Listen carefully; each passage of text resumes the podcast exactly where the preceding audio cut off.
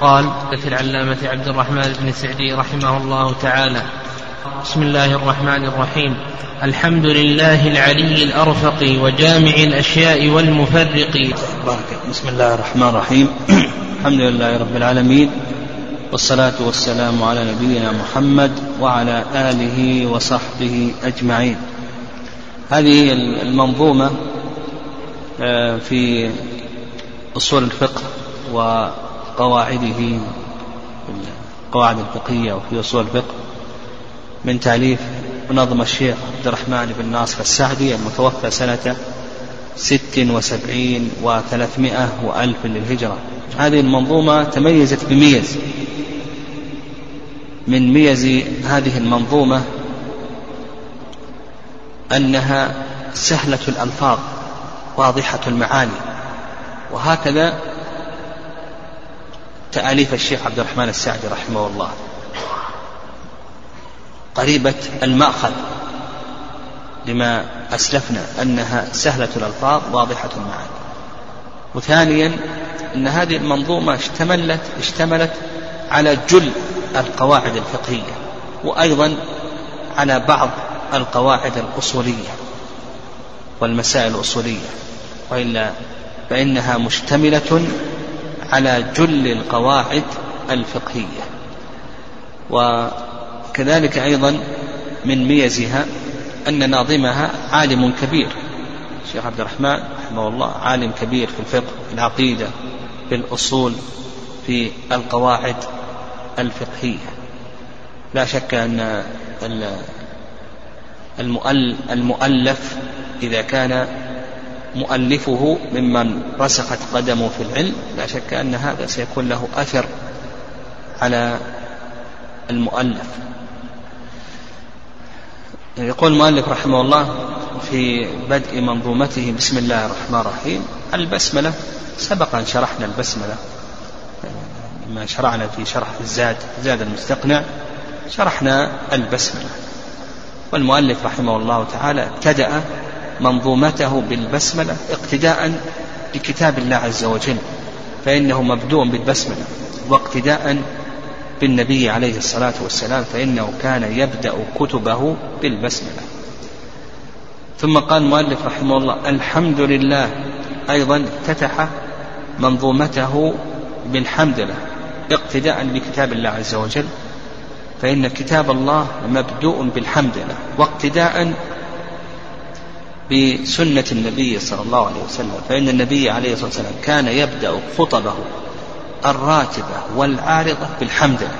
ولهذا ذكر ابن القيم رحمه الله أنه لم يحفظ عن النبي صلى الله عليه وسلم أنه ابتدأ خطبة من خطبه الراتبة أو العارضة بغير الحمد لله.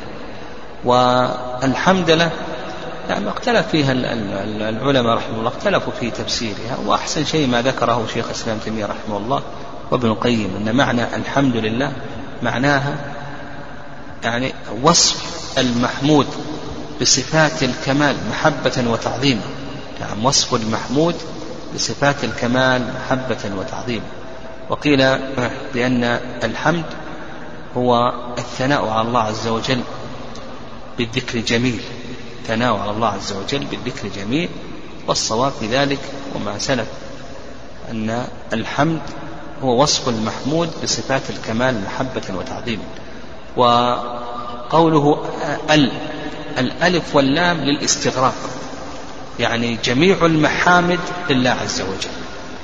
كل المحامد لله عز وجل. الحمد ينقسم إلى قسمين القسم الأول حمد مطلق. هذا خاص بالله عز وجل.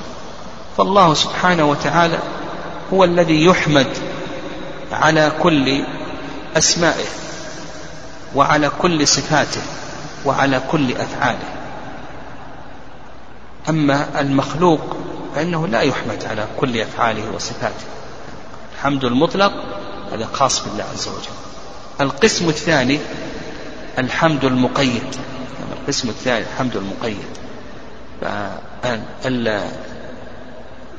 المخلوق هذا يكون للمخلوق فالمخلوق يحمد حمدا مقيدا. قد يحمد على هذا الفعل ولا يحمد على غيره من الأفعال. نعم. وقوله لله للاختصاص يعني أن الحمد المطلق الله عز وجل مختص به.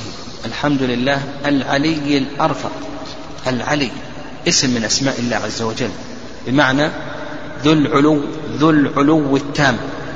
فالله سبحانه وتعالى له علو الذات وله علو الصفات.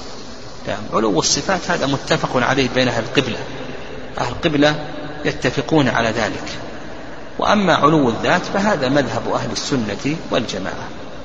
فقوله العلي بمعنى ذو العلو التام علو الذات وعلو الصفات. الأرفق من أسماء الله عز وجل الرفيق كما في حديث عائشة رضي الله تعالى عنها إن الله رفيق يحب الرفق في الأمر كله ومن صفته سبحانه وتعالى صفة الرفق. ومن رفق الله عز وجل أنه لا يعاجل العاصي بالعقوبة ومن رفقه سبحانه وتعالى أنه خلق السماوات والأرض في ستة أيام إلى آخره. نقف على هذا سبحانك اللهم ربنا وبحمدك. أشهد أن لا إله إلا